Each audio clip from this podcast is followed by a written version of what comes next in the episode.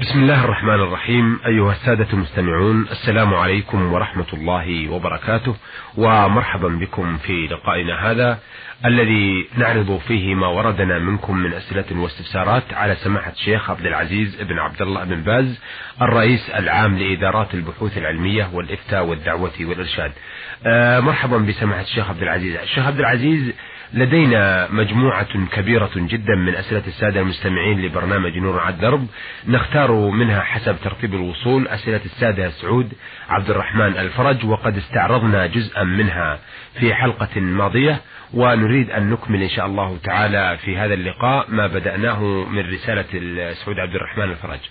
آه ثم بعد ذلك نخلص إلى رسالة أحمد جاسم الراشدي من الموصل العراق وإن تمكنا إن شاء الله تعالى استعرضنا رسالة نزال حسن روضان من سوريا من محافظة الحسكة أولا نبدأ برسالة سعود عبد الرحمن الفرج وقد عرضنا بعضا منها في اللقاء الماضي. يقول في رسالته سعود عمري واحد وعشرون سنة لم أصوم ولا شهر من رمضان.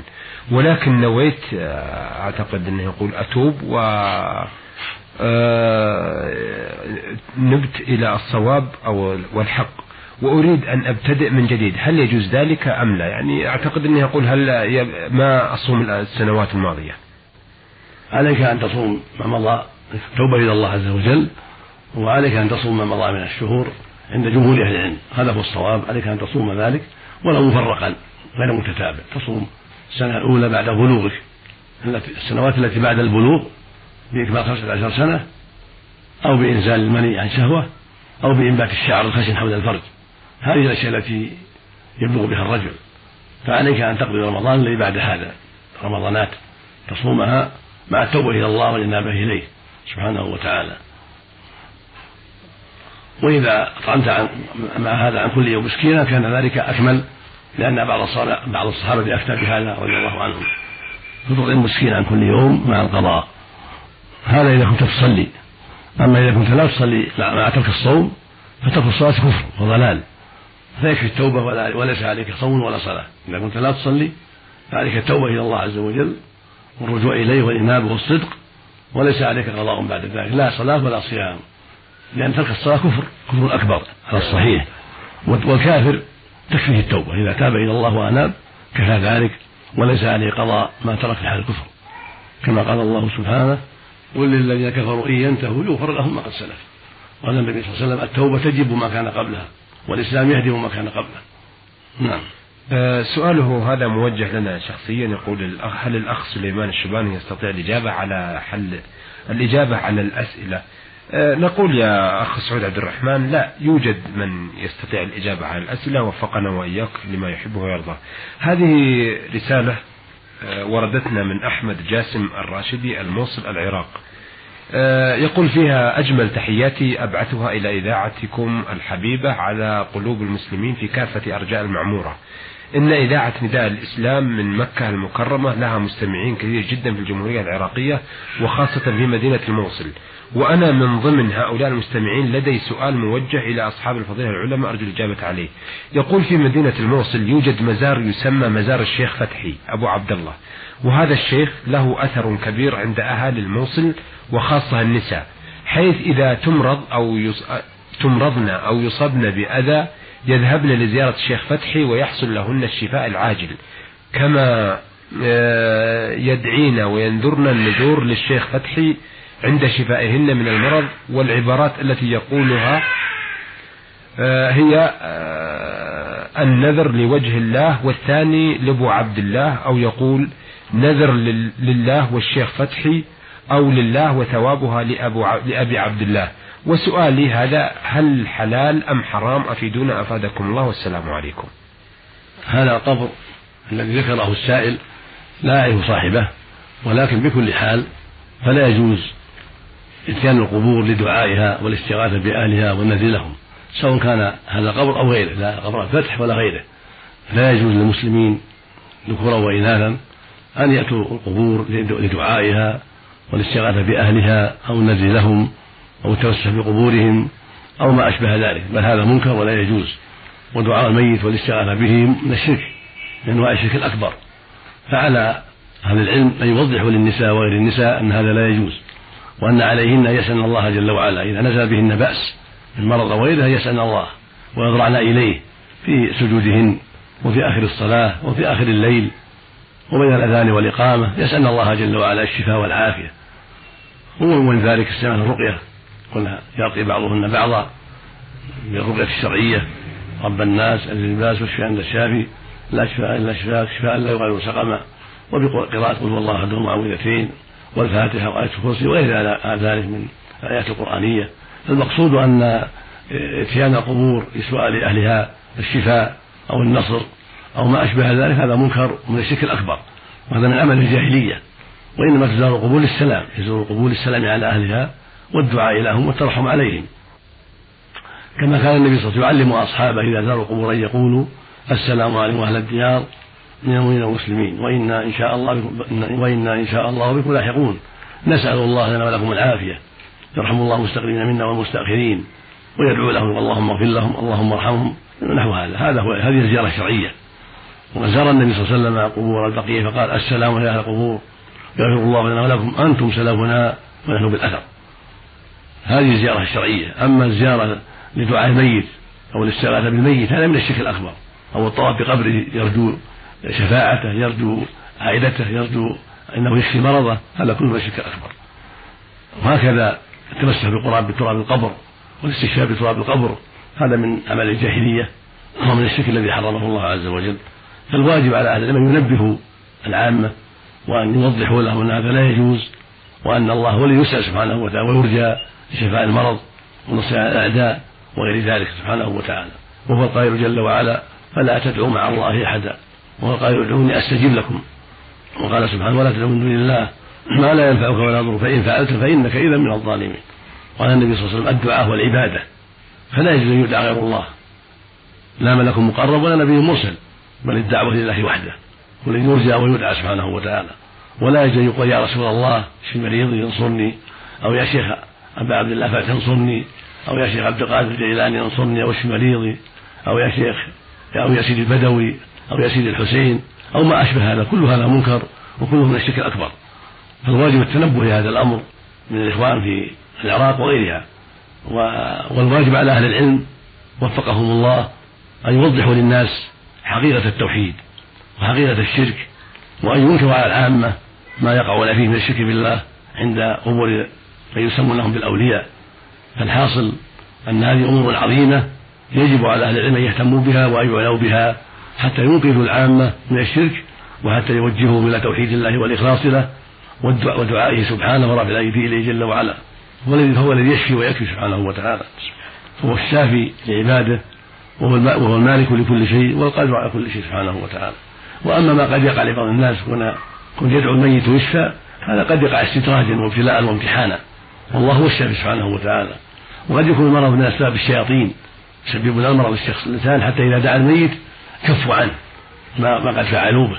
فالحاصل أن هذا ليس بحجه كون يأتي المريض يأتي الميت فيدعو ويستغيث فيشفى سريعا هذا قد يكون استدراجا وابتلاء وامتحانا حتى يمتحن صبره وإيمانه. فلا يغتر بهذا؟ وقد يصادف القدر الذي قدره الله بالشفاء فيظنه من أسباب الميت. وقد يكون من أسباب شيء من أسباب الشيطان. قد يفعل الشيطان بالإنسان شيء يعني يعمل معه عملا يؤذيه ويضره ويغلظ منه فإذا ذهب إلى الميت ودعاه وسأله كف عنه هذا الشيطان حتى يغريه بالشرك وحتى يوقعه في الشرك وحتى يظن هذا الجاهل أن هذا من عمل الولي وأنه هو الشافي وهذا من أقبح الغلط والمنكر. الله هو الذي يشفي ويعافي سبحانه وتعالى. نعم. والولي وغير الولي لا يمكن له شرورا ولا نفعا ولا موتا ولا حياة ولا نشورا. مملوك لله سبحانه وتعالى هو النافع الضار عز وجل. فينبغي التنبه لهذا الأمر. نعم. آه هذه الرسالة من نزال حسن روضان من سوريا محافظة الحسكة. يقول في رسالته السلام عليكم ورحمة الله وبركاته. وبعد فإني أشكر الشكر الجزيل أصحاب الفضيلة الذين يجيبون على رسائلنا ويدلوننا إلى طريق الرشاد. آه، يقول من العادات السائدة لدينا أنه إذا توفي عندنا إنسان يجتمع الناس للتعزية في بيت أهل المتوفى وحاملين معهم بما يسمى بالتعازي كالنقود والذبائح وما أشبه ذلك. وعلى إثر ذلك يقوم أهل الميت بالذبح من هذه التعازي ويشترون ببعض النقود من الشاي والقهوة. علما الذين يقومون بالذبح هم أقارب وجيران الميت آه، بقصد المساعدة أو بقصد المساعدة كون أهل الميت مشغولين. ولا يخفى أيضا مساعدة أهل الميت. نرجو منكم التوضيح إذا كان ذلك جائزا أم لا. وفقكم الله وبارك فيكم. السنة للمسلمين أن يساعدوا أهل الميت ببعث العشاء لهم يعزون في ميتهم ويبعث لهم أقاربهم وجيرانهم أيام العزاء العشاء طعام العشاء لأنهم مشغولون عن صنع العشاء بسبب المصيبة. وقد ثبت عنه صلى الله عليه وسلم أنه قال لأهله لما جاء نائب جعفر بن أبي طالب يوم مؤتة قال ابعثوا لآل جعفر طعاما فقد أتاهم ما يشغلهم. هذا من السنة. أما هو أهل الميت يقومون يصنعون الطعام للناس هذا لا ينبغي. هذا منكر وهو من جملة النياحة. قال جرير بن عبد الله البجلي كنا نعد اجتماع أهل الميت وصنعة الطعام لهم. صنعة الطعام من النياحة. فلا ينبغي هذا ولا يجوز لهم أن يصنعوا الطعام للناس ويجمعوا الناس للأكل عندهم لأنهم مشغول بالمصيبة. لكن زوارهم ينبغي يخففوا يزورونهم إلى التعزية ثم ينصرفون ولا يفتنون عليهم. ولا يحرجونهم إلى صنع الطعام بل ينبغي للمعزين أن يعزوا ثم ينصرفوا من دون إبطاء وتأخر عندهم حتى لا يشق عليهم. وإذا كان المعزون جاءوا من بلاد بعيدة ضيوفا على المعزين فلا بأس حينئذ من أجل الضيافة أن يصنع لهم طعاما أو يصنعه الجيران ويقدمونه لهم لا بأس بهذا. أما يتخذ عادة أن الميت يصنعون طعام للمعزين هذا لا ينبغي بل هذا من المنكر. من عمل الجاهلية ومن النياحة. لكن إذا اضطروا إلى هذا بسبب الضيوف الذين جاءوا من بعيد ويستحون من تركهم فلا بأس يصنعون لهم طعاما من باب الضيافة لا من باب المأتم ولا من باب صنع الطعام لأجل الميت لا. بل هذه حاجة عارضة. وأما جيرانهم وأقاربهم فالأفضل أن يصنعوا لهم طعاما يهدونه إليهم من أجل أنهم مشغولون فيكفيهم المؤونة جيرانهم وأقاربهم ويهدونه إليهم وإذا أكل معهم بعض المعزين أو بعض الجيران فلا بأس لأنه طعام حاصل إن لم يأكلوه طرح في العراء فلا بأس حينئذ أن يأكل معهم جيرانهم وضيوفهم. كل هذا لا بأس به. نعم. آه، أيضا يقول آه، ما حكم المتبقي من هذا الطعام وغيره كالذبائح والمال؟ هل يجوز أن يكون من مال الورثة المتوفى عنهم أم آه، يرجع على أصحابهم؟ ما يتبقى يكون للميت الورثة ما يتبقى من هذه الأموال التي أهدوها يكون لأهل الميت ينتفعون به جميعا. نعم. أيضا يقول العادة عندنا بأنه يمتد أو تمتد أيام التعزية إلى أكثر من ثلاثة أيام نظرا لما ذكرنا من آه، المسافة وكون بعضنا لا يعلم إلا متأخر بوفاة الميت إلا بعد ثلاثة أيام أو أكثر وقد يستمر سبعة أيام فما الحكم أيضا في ذلك؟ ليس العزاء حد محدود لا ثلاثة ولا أكثر. قد لا يعلم العزاء إلا بعد أربعة أيام وخمسة أيام. المقصود ليس له حد محدود. المعزي ليس له حد. إذا عزاهم بعد ثلاثة أو بعد أربعة أو بعد خمس حين بلغ الخبر فلا بأس.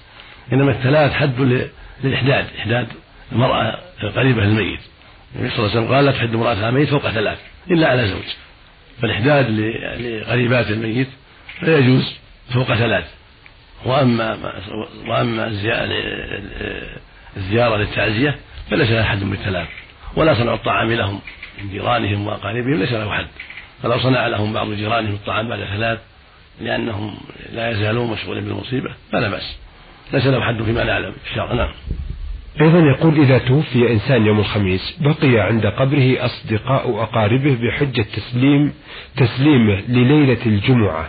فما هو الحكم لأنه يقول إنه إذا توفي عندنا الإنسان قبل الجمعة فإنه لا يترك إلا أن يسلم ليوم الجمعة. نرجو التوضيح في ذلك.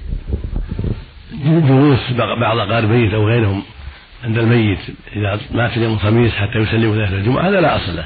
هذا من البدع. بل بل إنما السنة يوقف عليه بعد الدفن يدعى بالمغفرة والثبات وقفة ما يسر الله منها وقفة للدعاء له بالمغفرة والثبات ثم ينصرف الناس. سواء في يوم الخميس أو بغيره. أما يقف عنده وقال ميت أو جيرانه إلى ليلة الجمعة أو في بعض الليالي الأخرى وقفات خاصة هذا لا أصل له. إنما الوقفة بعد الدفن. للدعاء له الله المغفرة والثبات. كان النبي صلى الله عليه وسلم إذا فرغ من الميت وقف عليه. النبي عليه الصلاة والسلام كان إذا فرغ من دم الميت وقف عليه وقال استغفروا لأخيكم. وسألوه التثبيت فإنه الآن يسأل فيقف ويستحب للمشيعين إذا فرغوا من الدم أن يقفوا على الميت. وأن يدعوا له بالمغفرة والثبات. ما شاء ما شاء الله من الوقفة.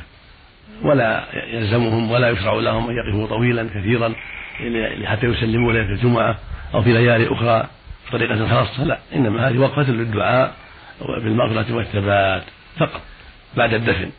وقفة ليس لها حد محدود بل وقفة لا تضرهم ولا تشق عليهم ثم ينصرفون. آه، سؤاله الأخير يا سماحة الشيخ. يقول ما حكم تقديم الدخان مع ما يقدم على آه، بعد حضور الناس للتعزية في الميت؟ وفقكم الله وشكر لكم وقدر مسعاكم لا يجوز له الميت ولا غيره أن يقدم الدخان للناس ولا الخمر. هذا حرام منكر لأن الدخان حرام الخمر حرام. فليس لأهل الميت أن يقدموا ما حرم الله لزوارهم والمعزين. هذا لا يجوز. هذا من التعاون على الإثم والعدوان. ولكن لا بأس يقدم قهوة أو شاي أو شراب طيب لا بأس. أما أن يقدموا الدخان أو الخمر أو الحشيش أو الحبوب المسكرة والمخدرة هذا كله لا يجوز. بل هذا من التعاون على الإثم والعدوان. والله سبحانه نهى عن ذلك. نسأل الله للجميع الهداية. نعم. آه شكرا سماحة الشيخ عبد العزيز. أيها السادة في لقائنا هذا استعرضنا الأسئلة التي نوهنا عنها في أول اللقاء وهي رسائل سعود عبد الرحمن الفرج ورسالة أحمد جاسم الراشدي من الموصل بالعراق ورسالة نزال حسن روضان من سوريا محافظة الحسكة. عرضنا الأسئلة والاستفسارات التي وردت فيها على سماحة الشيخ عبد العزيز بن عبد الله بن باز الرئيس العام لإدارات البحوث العلمية والإفتاء والدعوة والإرشاد.